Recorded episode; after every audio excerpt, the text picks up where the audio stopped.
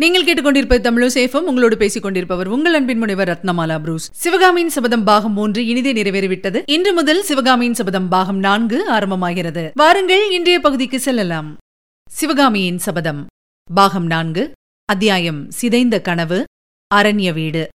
ஆயனரின் அரண்ய வீட்டை சுற்றி மீண்டும் மரங்கள் செழித்து வானோங்கி நின்றன. நெடுந்தூரம் படர்ந்திருந்த கிளைகளில் பசுந்தழைகளும் இளந்தளிர்களும் அடர்ந்திருந்தன. சில விருட்சங்களில் மலர்கள் கொத்து கொத்தாய் குலுங்கின. இளம் காற்றில் மரக்கிளைகள் அசைந்து ஒன்றோடொன்று மோதிய போது உதிர்ந்த மலர்கள் பூமியில் ஆங்காங்கு புஷ்ப கம்பளம் விரித்தது போல் கிடந்தன. அந்த மலர்களின் நறுமணம் நாலாபுறமும் கம் என்று நிறைந்திருந்தது. கானகத்து பறவைகள் அவ்வப்போது கலகலவென்று ஒலி செய்து அங்கே குடிக்கொண்டிருந்த நிசப்தத்தை கலைத்தன. ஆயனர் வீட்டுக்கு சற்று தூரத்தில் இருந்த தாமரை குளத்தில் தண்ணீர் ததும்பி அலைமோதிக் கொண்டிருந்தது. தாமரை இலைகள் தளதளவென்று விளங்கின. அந்த இலைகளின் மீது தண்ணீர் துளிகள் முத்துக்களைப் போல் தத்தளித்துக் கொண்டிருந்தன. இளங்காற்றில் தாமரை இலைகள் அசைந்தபோது அந்த ஒளிமுத்துக்கள் அங்குமிங்கும் ஓடியது கண்கொள்ளா காட்சியாயிருந்தது. இந்த இயற்கை அழகையெல்லாம் பார்த்து அனுபவிப்பதற்கு மனிதர்கள் மட்டும் அங்கே இல்லை. ஆயனரின் அரண்ய வீட்டை சுற்றி முன்னொரு காலத்தில் நூற்றுக்கணக்கான சிற்பக்கலை சீடர்கள் வேலை செய்து கொண்டிருந்தார்கள். தற்சமயம் அங்கே சீடன் எவனும் காணப்படவில்லை. அங்கே இப்போது குடிக்கொண்டிருந்த சூன்யத்தின் வேதனையை இன்னும் அதிகப்படுத்தும்படியாக அரண்ய வீட்டுக்குள்ளிருந்து ஒரே ஒரு தனி கல்லுளியின் சத்தம் கல் கல் என்று கேட்டுக்கொண்டிருந்தது. ஆம் வீட்டுக்குள்ளே ஆயன சிற்பியார் மீண்டும் கையில் கல்லுளி எடுத்து வேலை செய்து கொண்டிருந்தார். அருமை புதல்வியை ஆயனர் பறிகொடுத்து இப்போது ஒன்பது ஆண்டுகளுக்கு மேலாகிவிட்டன. இத்தனை காலமும் அவர் உயிர் வாழ முடிந்தது. மீண்டும் சிற்பத் தொழிலில் கவனம் செலுத்திய காரணத்தினாலேதான். பன்னிரண்டு வருஷங்களுக்கு முன்னே நாம் அந்த சிற்ப கிரகத்தில் பார்த்ததை காட்டிலும் இப்போது அதிகமான நடனச் சிலைகளை பார்க்கிறோம். சிலை வடிவம் ஒவ்வொன்றும் சிவகாமியை நினைவூட்டுகின்றன. மண்டபத்தின் சுவர்களிலே அந்த நாளில் நாம் பார்த்த சித்திரங்கள் எல்லாம் இப்போது நிறம் மங்கி போயிருக்கின்றன. இதிலிருந்து அஜந்தா வர்ண ரகசியத்தை இன்னும் ஆயனர் தெரிந்து கொள்ளவில்லை என்று நாம் ஊகித்துக் கொள்ளலாம். ஆயனரின் உருவத்தோற்றத்திலும் பெரிய மாறுதலை காண்கிறோம். அவருடைய தலை ரோமம் தும்பை பூவை போல வெளுத்துப் போயிருக்கிறது. கண்கள் குழி விழுந்திருக்கின்றன. முகத்திலே சுருக்கங்கள் காணப்படுகின்றன. அவரை இப்போது ஆயன கிழவர் என்று கூறினால் யாரும் ஆட்சேபிக்க முடியாது. ஆயனர் தமது வேலையில் முழு கவனத்தையும் செலுத்திக் கொண்டிருந்தபடியால் வீட்டின் வாசலில் இரட்டை குதிரை பூட்டிய ரதம் வந்து நின்ற சத்தம் அவர் காதில் விழவில்லை. தாத்தா என்ற மழலை குரலை கேட்டதும் திரும்பி பார்த்தார். மாமல்ல நரசிம்ம சக்கரவர்த்தியும் அவருடன் இரு குழந்தைகளும் வாசற்படியை தாண்டி வந்து கொண்டிருந்தார்கள். மாமல்லரின் உருவமும் ஓரளவு மாறியிருந்தது. அவருடைய முகத்தில் யவ்வனத்தின் தளதளப்புக்கு பதிலாக முதிர்ச்சி பெற்ற கம்பீர தேஜஸ் குடிக்கொண்டிருந்தது படபடப்புக்கு பதிலாக தெளிந்த அறிவும் முரட்டு துணிச்சலுக்கு பதிலாக வயிறு நெஞ்சத்தின் உறுதியும் அவருடைய கண்களிலே பிரகாசித்தன. அவருடன் வந்த குழந்தைகளின் முகத்தோற்றத்திலிருந்து அவர்கள் அண்ணனும் தங்கையுமாக இருக்க வேண்டுமென்று ஊகிக்க முடிந்தது. அண்ணனுக்கு வயது எட்டு இருக்கும் தங்கைக்கு ஆறு இருக்கும். மாமல்லருடைய சாயல் இருவர் முகத்திலும் காணப்பட்டது. தாத்தா என்று கூவிக்கொண்டு இரு குழந்தைகளும் ஆயனரிடம் ஓடினார்கள். ஆயனர் அவர்களை என் கண்மணிகளே வாருங்கள் என்று சொல்லி வரவேற்றார். அவர்களை தம் தோளின் மேல் சாய்த்துக் கொண்டு கொஞ்சி சீராட்டினார். அவருடைய கண்களில் கண்ணீர் துளித்தது. அது குழந்தைகளை கண்டதனால் ஏற்பட்ட ஆனந்த கண்ணீரா? அல்லது நடந்திருக்கக்கூடியதையும் நடக்காமல் போனதையும் நினைத்துக் கொண்டதனால் ஏற்பட்ட அனுதாப கண்ணீரா என்று யாரால் சொல்ல முடியும்? குழந்தைகள் சற்று நேரம் ஆயனருடன் விளையாடிக் கொண்டிருந்த பிறகு மாமல்ல சக்கரவர்த்தி அவர்களை பார்த்து குந்தவி மகேந்திரா இரண்டு பேரும் வெளியே ஓடிப்போய் சிறிது நேரம் விளையாடிக் கொண்டிருங்கள். நான் தாத்தாவுடன் கொஞ்சம் பேசிவிட்டு வருகிறேன் என்று சொல்லிக் கொண்டே குழந்தைகளை கையை பிடித்து அழைத்துக் கொண்டு போய் வெளியில் விட்டார். கண்ணா குழந்தைகளை பார்த்துக்கொள் என்று சாரதியை பார்த்து சொன்னார். அதோ குதிரை கடிவாளங்களை பிடித்துக் கொண்டு நிற்பவன் கண்ணபிரான்தான். அவன் முகத்தில் இப்போது கருகருவென்று மீசை வளர்ந்திருந்தது. குழந்தைகளை வெளியில் விட்டுவிட்டு வீட்டுக்குள்ளே திரும்பி வந்த மாமல்லரை பார்த்து ஆயனர் பிரபு தாங்கள் எனக்கு இட்ட கட்டளையை நிறைவேற்றிவிட்டேன். நூற்றெட்டாவது நடனச் சிலை இன்றோடு வேலை முடிகிறது என்றார். சிவகாமியின் பிரிவினால் ஆயனரின் அறிவு நாளுக்கு நாள் சிதறிப்போய் வருவதைக் கண்ட நரசிம்மவர்ம சக்கரவர்த்தி அவரை நூற்றெட்டு நடன தோற்றச் சிலைகளையும் பூர்த்தி செய்யும்படி கட்டளையிட்டிருந்தார். ஆயனர் வேலை செய்யத் தொடங்கிய நாளிலிருந்து அவருடைய அறிவு பாதுகாக்கப்பட்டு வந்தது. ஆயனரே என்னுடைய ஆயத்தங்களும் முடிந்துவிட்டன. விஜயதசமி அன்று யுத்தத்துக்கு புறப்படுகிறோம். காலையில் ஆயுத பூஜை நடத்திவிட்டு மாலையில் வாத்தாப்பி யாத்திரை தொடங்குகிறோம் என்றார் மாமல்லர். ஐயா நானும் கேள்விப்பட்டேன். திருக்கழுக்குன்ற மலைச்சாரலில் வந்து சேர்ந்திருக்கும் மாபெரும் சைன்யத்தைப் பற்றி குண்டோதரன் கூறினான். கண்ணு கெட்டிய தூரம் யானைப்படையும் குதிரைப்படையும் காலாட்படையும் ஒரே சேனா சமுத்திரமாய் இருக்கிறதாமே. இன்னமும் வீரர்கள் வந்து சேர்ந்து கொண்டிருக்கிறார்களாமே. வாழும் வேலும் ஈட்டியும் மலைமலையாக குவிந்து கிடக்கின்றனவாமே. குண்டோதரன் வந்து சொன்னதை கேட்டதும் எனக்கே திருக்கழுக்குன்றம் போய் பார்க்க வேண்டும் என்று தோன்றியது. ஆயனரே திருக்கழுக்குன்றத்தில் இறங்கியிருக்கும் படைகள் நமது சைன்யத்தில் மூன்றில் ஒரு பங்குதான். வடக்கே பொன்முகலி நதிக்கரையில் ஒரு பெரிய சைன்யம் நமது சேனாதிபதி பரஞ்சோதியின் தலைமையில் காத்திருக்கிறது. தெற்கே இருந்து பாண்டியனுடைய சைன்யம் விரைந்து வந்து கொண்டிருக்கிறது. வராக நதிக்கு அருகில் வந்துவிட்டதாக இன்றுதான் செய்தி கிடைத்தது. பிரபு என்னை மன்னிக்க வேண்டும். தாங்கள் காலம் கடத்திக் கொண்டிருப்பதாக எண்ணி நொந்து கொண்டிருந்தேன். எப்பேற்பட்ட பகீரத பிரயத்தனம் செய்திருக்கிறீர்கள் என்று இப்போதுதான் தெரிகிறது. பகீரத பிரயத்தனம் என்றா சொன்னீராயனரே ஆம் ஐயா. ஒரு சம்பவம் ஞாபகம் இருக்கிறதா? மகேந்திர பல்லவரும் நானும் நீங்களும் கடல்மல்லை துறைமுகத்தில் பாறைகளை சுற்றி பார்த்து கொண்டிருந்தோம். திடீரென்று மழை பிடித்துக் கொண்டது. ஒரு பாறை இரண்டாய் பிளந்தது போல் நடுவில் பள்ளமாயிருந்தது. பாறையில் பெய்த மழை தண்ணீர் அந்த பள்ளத்தின் வழியே தடதடவென்று கொட்டியது. ஆகாச கங்கை விழுகிறது என்று நான் சொன்னேன். உடனே மகேந்திர பல்லவர் சிற்பத்துக்கு நல்ல விஷயம். இங்கே பகீரதன் தவத்தை சித்தரிக்கலாம் என்றார். நீங்களும் அதை ஒப்புக்கொண்டு சிற்பிகளை அழைத்து வேலை தொடங்கும்படி சொன்னீர்கள். அப்போது நான் தந்தையிடம் பகீரதன் கதை சொல்லும்படி கேட்டுக்கொண்டேன். பகீரதன் கதையை அன்று மகேந்திர பல்லவரிடம் கேட்டபோது எனக்கு ஒரே வியப்பாயிருந்தது. பகீரதனுடைய தவத்துக்கு என்னென்ன இடையூறுகள் நேர்ந்தன அவ்வளவையும் சமாளித்து அவன் எடுத்த காரியத்தை சாதித்ததை குறித்து பெரிதும் ஆச்சரியப்பட்டேன். இளம்பிள்ளை பிராயத்தில் அப்பாவிடம் கேட்ட அந்த கதை இப்போது எனக்கு வெகு உபயோகமாயிருந்தது. ஆயனரே வாத்தாப்பியிலிருந்து நான் உங்கள் குமாரியை அழைத்து வராமல் திரும்பி வந்தபோது மூன்று வருஷத்துக்குள்ளே படை திரட்டிக் கொண்டு வாத்தாப்பிக்கு போகலாம் என்று எண்ணியிருந்தேன். வரும் வழியெல்லாம் அவ்வாறுதான் நானும் பரஞ்சோதியும் திட்டம் போட்டுக் கொண்டு வந்தோம். மூன்று வருஷத்தில் நடத்த எண்ணிய காரியத்துக்கு ஒன்பது வருஷமாகிவிட்டது. பல்லவேந்திரா ஒன்பது வருஷம் ஆயிற்று என்றா சொன்னீர்கள்? ஒன்பது யுகமானதாக எனக்கு தோன்றுகிறது. எனக்கும் அப்படித்தான் ஆயனரே. சிவகாமியை பார்த்து பல யுகம் ஆகிவிட்ட மாதிரிதான் தோன்றுகிறது. ஆனாலும் நான் என்ன செய்ய முடியும்? இரண்டு வருஷம் நாட்டில் மழையில்லாமல் பஞ்சமாய் போயிற்று. ஒரு வருஷம் பெருமழையினால் சேதங்கள் நேர்ந்தன. இலங்கை இளவரசன் மாணவன்மனுக்கு ஒத்தாசை செய்ய வேண்டி வந்தது. பாண்டியனுக்கும் சேரனுக்கும் மூண்ட சண்டையில் தலையிட்டு சமாதானம் சேவிக்க வேண்டியிருந்தது. இத்தகைய காரணங்களினால் மனச்சோர்வு ஏற்பட்ட போதெல்லாம் அடிக்கடி துறைமுகத்துக்கு சென்று பகீரதனுடைய தவச்சிற்பத்தை பார்த்தேன். மீண்டும் ஊக்கமும் தைரியமும் அடைந்தேன். கடைசியில் பகீரதன் முயற்சி பலிதமடைந்தது போல் என்னுடைய பிரயத்தனமும் பூர்த்தியடைந்து விட்டது அடுத்த வாரத்தில் போருக்கு புறப்படப் போகிறேன். பிரபு இது என்ன? புறப்படப் போகிறேன் என்று சொல்கிறீர்கள்? என்று கேட்டார் ஆயனர். வேறு என்ன சொல்ல வேண்டும் ஆயனரே? புறப்படப் போகிறோம் என்று சொல்ல வேண்டும். பல்லவேந்திரா இன்னும் எத்தனை காலம் நான் உயிரோடு இருப்பேனோ தெரியாது. சிவகாமியை ஒரு தடவை கண்ணாலே பார்த்துவிட்டாவது கண்ணை மூடுகிறேன். மாமல்லர் தம்முடைய கண்களில் துளித்த கண்ணீரை துடைத்துக் கொண்டு ஐயா உம்முடைய மகளுக்காக நீர் உயிர் வாழ்ந்தேயாக வேண்டும். சாவை பற்றி நினைக்கவே வேண்டாம். நீங்கள் வந்தே தீர வேண்டுமென்றால் அழைத்துப் போகிறேன். விஜயதசமி என்று புறப்பட ஆயத்தமாயிருங்கள் என்றார். இனி கேட்கலாம் அடுத்த பகுதி. மானவன்மன். திருக்கழுக்குன்றத்தை சுற்றிலும் விசாலமான பிரதேசத்தில் பல்லவ சைன்யம் தண்டு இறங்கியிருந்தது. அந்த குன்றின் உச்சியில் வீற்றிருந்த சிவபெருமானாகட்டும் அந்த பெருமானை தினந்தோறும் வந்து வழிபட்டு பிரசாதம் உண்டு சென்ற கழுகுகளாகட்டும் அதற்கு முன்னால் அக்குன்றின் சாரலில் அம்மாதிரி காட்சியை எப்போதும் பார்த்திருக்க முடியாது. குன்றின் மேலே இருந்து வடக்கே நோக்கினால் கண்ணுக்கு எட்டிய தூரத்துக்கு ஒரே யானைகள் யானைகள் யானைகள். உலகத்திலே இத்தனை யானைகள் இருக்க முடியாது. இவ்வளவு யானைகளும் ஒரே இடத்தில் வந்து சேர்ந்திருப்பதினால் பூமி நிலைபெயர்ந்து விட்டதா என்றெல்லாம் பார்ப்பவர்கள் மனத்தில் சந்தேகத்தை கிளப்பும்படியாக எல்லையில்லாத தூரம் ஒரே யானைமயமாக காணப்பட்டது. கிழக்கே திரும்பி பார்த்தால் உலகத்திலே குதிரைகளைத் தவிர வேறு ஜீவராசிகள் இல்லை என்று சொல்லத் தோன்றும். எல்லாம் உயர்ந்த ஜாதி குதிரைகள். அரபு நாட்டிலிருந்தும் பாரசீகத்திலிருந்தும் கப்பலில் வந்து மாமல்லபுரம் துறைமுகத்தில் இறங்கியவை. வெள்ளை நிறத்தவை சிவப்பு நிறத்தவை பளபளப்பான கரிய நிறமுடையவை சிவப்பு நிறத்தில் வெள்ளைப்புள்ளி உள்ளவை. ஹஹா! அந்த அழகிய மிருகங்களை பார்த்து கொண்டே இருக்கலாம் என்று தோன்றும். போர்க்களத்துக்கு போகும் இந்த பதினாயிரக்கணக்கான குதிரைகளில் எவ்வளவு குதிரைகள் உயிரோடு திரும்பி வருமோ என்று நினைத்து பார்த்தால் கதி கலங்கும்.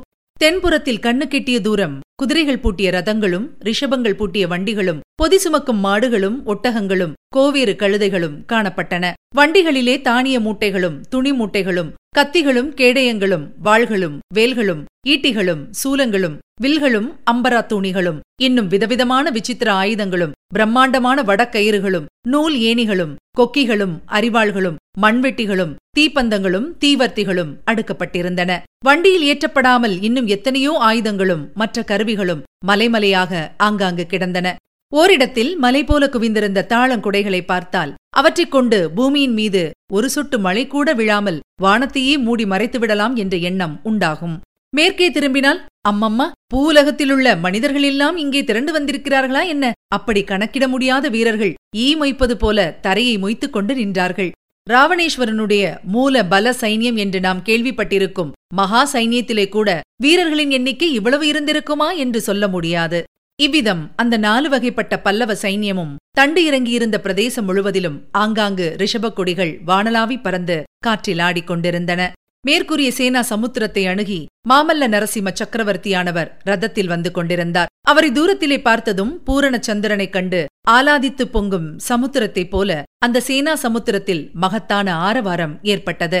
சங்கங்களும் தாரைகளும் பேரிகைகளும் முரசுகளும் கடுமுகங்களும் சமுத்திர கோஷங்களும் சேர்ந்தாற்போல் முழங்கிய போது எழுந்த பேரொலியானது நாற்றிசைகளிலும் பரவி வானமுகடு வரையில் சென்று அங்கிருந்து கிளம்பி எதிரொலியோடு மோதி கொந்தளிக்கும் கடலில் அலைகள் ஒன்றை ஒன்று தாக்கி உண்டாக்குவது போன்ற பேரமளியை உண்டாக்கியது. இன்னும் அந்த வீரர் பெருங்கூட்டத்தில் ஆயிரம் ஆயிரம் வலிய குரல்களிலிருந்து மாமல்லர் வாழ்க புலிகேசி வேழ்க காஞ்சி உயர்க வாத்தாப்பிக்கு நாசம் என்பன போன்ற கோஷங்கள் காது செவிடுபடும்படியான பெருமுழக்கமாக ஏகோபித்து எழுந்து வானமும் பூமியும் அதிரும்படி செய்தன. இப்படி ஆரவாரித்த மாபெரும் சைன்யத்திலிருந்து தனியே பிரிந்து உயர்ந்த ஜாதி குதிரை மீது ஆரோகணித்திருந்த ஒரு கம்பீர புருஷன் சக்கரவர்த்தியின் ரதத்தை எதிர்கொள்வதற்காக முன்னோக்கி சென்றான். ரிஷபக்கொடி ஏந்திய வீரர் இருவர் அவனைத் தொடர்ந்து பின்னால் சென்றார்கள். அப்படி மாமல்லரை எதிர்கொள்வதற்காக சென்றவன்தான் மானவன்மன் என்னும் இலங்கை இளவரசன். இந்த மானவன்மனுடைய தந்தையும் மகேந்திர பல்லவரும் நண்பர்கள். மகேந்திர பல்லவரைப் போலவே மானவன்மனுடைய தந்தையும் கலைகள் வளர்ப்பதில் ஈடுபட்டு அரசியலை அதிகமாய் கவனியாது விட்டிருந்தார். இதன் பலனாக அவர் இறந்ததும் மானவன்மன் சிம்மாசனம் ஏற இடம் கொடாமல் அட்டதத்தன் என்னும் சிற்றரசன் ராஜ்யத்தை கைப்பற்றிக் கொண்டான். மானவன்மன் காஞ்சி மாமல்லருக்கு உதவி கோரி தூது அனுப்பினான். அப்போதுதான் தொண்டை மண்டலத்தை பெரும் பஞ்சம் பீடித்திருந்தது. எனினும் மாமல்லர் ஒரு சிறு படையை கப்பலில் ஏற்றி இலங்கைக்கு அனுப்பி வைத்தார். அந்த படை இலங்கையை அடையும் சமயத்தில் மானவன்மன் படுதோல்வியுற்று காட்டில் ஒளிந்து கொண்டிருந்தான். மாமல்லர் அனுப்பிய சிறுபடை அட்டத்தத்தனோடு போரிடுவதற்கு போதாது என்று கண்ட மாணவன்மன் பல்லவர் படையோடு தானும் கப்பலில் ஏறி காஞ்சிக்கு வந்து சேர்ந்தான். மகேந்திர பல்லவருடைய சிநேகிதரின் மகன் என்ற காரணத்தினால் மானவன்மன் மீது இயற்கையாகவே மாமல்லருக்கு அன்பு ஏற்பட்டது. அத்தோடு அயல்நாட்டிலிருந்து தம்மை நம்பி வந்து அடைக்கலம் புகுந்தவனாகையால் அன்போடு அனுதாபமும் சேர்ந்து அழியாத சிநேகமாக முதிர்ச்சி அடைந்தது வெகு சீக்கிரத்தில் இணை பிரியாத தோழர்களானார்கள். மாமல்லர் பரஞ்சோதிக்கு தமது இருதயத்தில் எந்த ஸ்தானத்தை கொடுக்க விரும்பினாரோ அந்த ஸ்தானத்தை இப்போது மானவன்மன் ஆக்கிரமித்துக் கொண்டான். உண்மையில் மாமல்லருக்கும் பரஞ்சோதிக்கும் மனமொத்த அந்தரங்க சிநேகிதம் எப்போதும் ஏற்படவே இல்லை. ஏனெனில் பரஞ்சோதியின் உள்ளத்தில் மாமல்லர் புராதன சக்கரவர்த்தி குலத்தில் உதித்தவராகையால் தாம் அவரோடு சரிநிகர் சமானமாக முடியாது என்னும் எண்ணம் எப்போதும் இருந்து வந்தது. அத்தோடு ஒன்பது வருஷத்துக்கு முன்னால் வாத்தாபியிலிருந்து திரும்பி வந்ததிலிருந்து சேனாதிபதி பரஞ்சோதி படையெடுப்புக்கு வேண்டிய ஆயத்தங்களில் முழுவதும் கவனத்தை செலுத்தியிருந்தார். ஊர் ஊராக சென்று வீரர்களை திரட்டுவதிலும் அவர்களுக்கு போர் பயிற்சி அளிப்பதிலும் அவர்களில் யானைப்படை குதிரைப்படைகளுக்கு ஆட்களை பொறுக்கி அமைப்பதிலும் ஆயுதங்கள் சேகரிப்பதிலும் அவர் பரிபூரணமாய் ஈடுபட்டிருந்தார். மாமல்லரிடம் சிநேக சல்லாபம் செய்வதற்கு அவருக்கு நேரமே இருப்பதில்லை. எனவே மாமல்லருக்கு மனமுத்து பழகுவதற்கு வேறொருவர் தேவையாயிருந்தது. அந்த தேவையை இலங்கை இளவரசன் மானவன்மன் பூர்த்தி செய்வித்தான். மானவன்மன் இலங்கையிலிருந்து காஞ்சி வந்தவுடனே மாமல்லர் அவனுடைய உதவிக்காக பெரிய சைன்யத்தை அனுப்பி வைப்பதாக கூறினார். ஆனால் அப்போது வாதாபி படையெடுப்புக்காக சைன்யம் திரட்டப்பட்டு வந்ததை மானவன்மன் அறிந்ததும் அந்த சைன்யத்தில் ஒரு பெரும் பகுதியை பிரித்துக் கொண்டு போக விரும்பவில்லை என்பதை தெரிவித்தான். வாத்தாபி யுத்தம் முடியும் வரையில் அங்கேயே தான் தங்குவதாகவும் பிறகு இலங்கைக்கு போவதாகவும் சொன்னான். இதனால் மாமல்லர் மிகவும் மகிழ்ச்சியடைந்தார். அச்சமயம் இலங்கைக்கு பெரிய சைன்யம் அனுப்புவதற்கு சேனாதிபதி பரஞ்சோதி ஆட்சேபிப்பார் என்ற பயம் மாமல்லருக்கு உள்ளுக்குள் இருந்தது. எனவே மாணவன்மன் இலங்கை படையெடுப்பை பிறகு பார்த்துக் கொள்ளலாம் என்று சொன்னது நரசிம்மவர்மருக்கு மிக்க திருப்தி அளித்தது. மாணவன்மனுடைய பெருந்தன்மையை பற்றியும் சுயநலமில்லாத உயர்ந்த குணத்தை பற்றியும் எல்லாரிடமும் சொல்லி சொல்லி பாராட்டினார். பின்னர் வாத்தாபி படையெடுப்புக்குரிய ஆயத்தங்களில் மாணவன்மனும் பரிபூரணமாய் ஈடுபட்டான். முக்கியமாக யானைப்படை போரில் மாணவன்மனுக்கு விசேஷ சாமர்த்தியம் இருந்தது. எனவே யானைப்படைகளை போருக்கு பயிற்சி செய்வதில் அவன் கவனத்தை செலுத்தினான். புலிகேசி முன்னம் படையெடுத்து வந்தபோது அவனுடைய பெரிய யானைப்படைதான் அவனுக்கு ஆரம்பத்தில் வெற்றி அளித்ததென்றும் யானைப்படை போதிய அளவில் இல்லாதபடியாலேயே மகேந்திர பல்லவர் பின்வாங்கவும் கோட்டைக்குள் ஒளியவும் நேர்ந்தது என்றும் பரஞ்சோதியும் மாமல்லரும் அறிந்திருந்தார்கள். எனவே வாத்தாப்பி படையெடுப்புக்கு பெரும் யானைப்படை சேகரிக்க தீர்மானித்து சேர நாட்டிலிருந்து ஆயிரக்கணக்கான யானைகள் தருவித்திருந்தார்கள். அந்த யானைகளை போருக்கு பழக்குவதற்கு மானவன்மன் மிக்க உதவியாயிருந்தான். வாத்தாப்பிக்கு படை கிளம்ப வேண்டிய தினம் நெருங்க நெருங்க மானவன்மனுக்கும் மாமல்லருக்கும் ஒரு பெரும் வாக்குப்போர் நடக்கலாயிற்று. படையெடுப்பு சேனையோடு தானும் வாத்தாப்பி வருவதற்கு மானவன்மன் மாமல்லரின் சம்மதத்தை கேட்டுக் கொண்டிருந்தான் மாமல்லரோ வேறு யோசனை செய்திருந்தார். அதிதியாக வந்து அடைக்கலம் புகுந்தவனை போர்க்களத்துக்கு அழைத்துப் போக அவருக்கு விருப்பமில்லை. அத்தோடு அவர் மனத்தில் இன்னொரு யோசனையும் இருந்தது. தாமும் பரஞ்சோதியும் பாத்தாப்பிக்கு சென்ற பிறகு காஞ்சி ராஜ்யத்தை கவனித்துக் கொள்ளவும் அவசியமான போது தளவாட சாமான்கள் உணவுப் பொருட்கள் முதலியவை சேர்த்து போர்க்களத்துக்கு அனுப்பி வைக்கவும் திறமையுள்ள ஒருவர் காஞ்சியில் இருக்க வேண்டும். அதற்கு மாணவன்மனை விட தகுந்தவர் வேறு யார்? அன்றியும் மாணவன்மனை காஞ்சியில் விட்டு போவதற்கு மாமல்லரின் இதய அந்தரங்கத்தில் மற்றொரு காரணமும் இருந்தது. வாழ்வு என்பது சதமல்ல. எந்த நிமிஷத்தில் யமன் எங்கே எந்த ரூபத்தில் வருவான் என்று சொல்ல முடியாது. அதிலும் நெடுந்தூரத்திலுள்ள பகைவனை தாக்குவதற்கு படையெடுத்து போகும்போது எந்த இடத்தில் உயிருக்கு என்ன அபாயம் நேரும் என்று யாரால் நிர்ணயிக்க முடியும்? புலிகேசியைக் கொன்று வாத்தாப்பியையும் நிர்மூலமாக்காமல் காஞ்சிக்கு திரும்புவதில்லை என்று மாமல்லர் தன் மனத்திற்குள் சங்கல்பம் செய்து கொண்டிருந்தார். வெற்றி கிடைக்காவிட்டால் போர்க்களத்தில் உயிரை தியாகம் செய்யும்படி இருக்கும். அப்படி ஒருவேளை நேர்ந்தால் காஞ்சி பல்லவ ராஜ்யம் சின்னா பின்னமடையாமல் பார்த்துக் கொள்வதற்கும் குமாரன் மகேந்திரனை சிம்மாசனத்தில் ஏற்றி ஸ்திரப்படுத்துவதற்கும் யாராவது ஒரு திறமைசாலி வேண்டாமா? அந்த திறமைசாலி தம்முடைய நம்பிக்கைக்கு முழுதும் பாத்திரமானவனாகவும் இருக்க வேண்டும். காஞ்சி ராஜ்யத்தையும் குமாரன் மகேந்திரனையும் நம்பி ஒப்படைத்துவிட்டு போவதற்கு மானவன்மனை தவிர யாரும் இல்லை. தம் மைத்துனனாகிய ஜெயந்தவர்ம பாண்டியனிடம் மாமல்லருக்கு அவ்வளவாக நம்பிக்கை இல்லை. ஜெயந்தவர்மனுக்கு ஒரு காலத்தில் தமிழகம் முழுவதையும் ஒரு குடையின் கீழ் ஆள வேண்டுமென்ற ஆசை இருந்ததென்பது மாமல்லருக்கு தெரியும். பாண்டியனிடம் தமக்கு உள்ளுக்குள் இருந்த அவநம்பிக்கையை மாமல்லர் வெளியே காட்டிக்கொள்ளாமல் வாத்தாபி படையெடுப்புக்கு அவனுடைய உதவியை கோரினார். ஜெயந்தவர்மனும் தன்னுடைய மகன் நெடுமாறனின் தலைமையில் ஒரு பெரிய சைன்யத்தை அனுப்புவித்தான். அந்த சைன்யம்தான் வராக நதிக்கரைக்கு அப்போது வந்திருந்தது. இப்படி மாமல்லர் பாண்டியனிடம் யுத்தத்துக்கு உதவி பெற்றார் எனினும் தம் ஆறுயிர் தோழனான மானவன்மனிடமே முழு நம்பிக்கையும் வைத்து அவனை காஞ்சியில் இருக்க சொல்லிவிட்டு தாம் வாத்தாப்பி செல்வதென்று தீர்மானித்தார். மானவன்மனோ பிடிவாதமாக தானும் வாத்தாப்பிக்கு வரவேண்டும் என்று சொல்லிக் கொண்டிருந்தான். மேற்படி விவாதம் அவர்களுக்குள் இன்னும் முடியாமலே இருந்தது. மாமல்லர் ரதத்திலிருந்தும் மானவன்மன் குதிரை மீதிருந்தும் கீழே குதித்தார்கள். ஒருவரை ஒருவர் ஆலிங்கனம் செய்து கொண்டு மகிழ்ந்தார்கள். பிறகு மானவன்மன் ரதத்தில் இருந்த ஆயனரை சுட்டிக்காட்டி அண்ணா இந்த கிழவரை எதற்காக அழைத்து வந்தீர்கள்? படையெடுக்கும் சைன்யத்தை பார்த்துவிட்டு போவதற்கா? அல்லது ஒருவேளை யுத்தத்துக்கே அழைத்துப் போக உத்தேசமா? என்று கேட்டான். அதற்கு மாமல்லர் அதை ஏன் கேட்கிறாய் தம்பி? ஆயன கிழவர் எல்லாருக்கும் முன்னால் தாம் போருக்குப் போக வேண்டும் என்கிறார். அவருக்கு போட்டியாக குமாரன் மகேந்திரன் தானும் யுத்தத்துக்கு கிளம்புவேன் என்கின்றான். அண்ணா யுத்தத்துக்கு போனால் தானும் போவேன் என்கிறாள் குந்தவி. இத்தோடு போச்சா? சாரதி கண்ணன் மகன் சின்னக்கண்ணன் இருக்கிறான் அல்லவா அவன் நேற்று கையிலே கத்தி எடுத்துக்கொண்டு தோட்டத்துக்குள் புகுந்து சளுக்கர் தலையை இப்படித்தான் வெட்டுவேன் என்று சொல்லிக் கொண்டே அநேக செடிகளை வெட்டித் தள்ளிவிட்டானாம் என்றார். மானவன்மன் குறுக்கிட்டு ஆயனக்கிழவர் சின்னக்கண்ணன் குமார சக்கரவர்த்தி குந்தவி தேவி ஆகிய வீரர்களை போர்க்களத்துக்கு அழைத்துப் போங்கள். என்னை போன்ற கையாலாகாதவர்களை காஞ்சியில் விட்டுவிடுங்கள் என்றான். அப்படியெல்லாம் உன்னை தனியாக விட்டுவிட்டு போக மாட்டேன். மாமா காஞ்சியில் இருந்தால் தானும் இருப்பதாக மகேந்திரன் சொல்கிறான். மகேந்திரன் இருந்தால் தானும் இருப்பதாக குந்தவி சொல்கிறாள் என்றார் மாமல்லர்.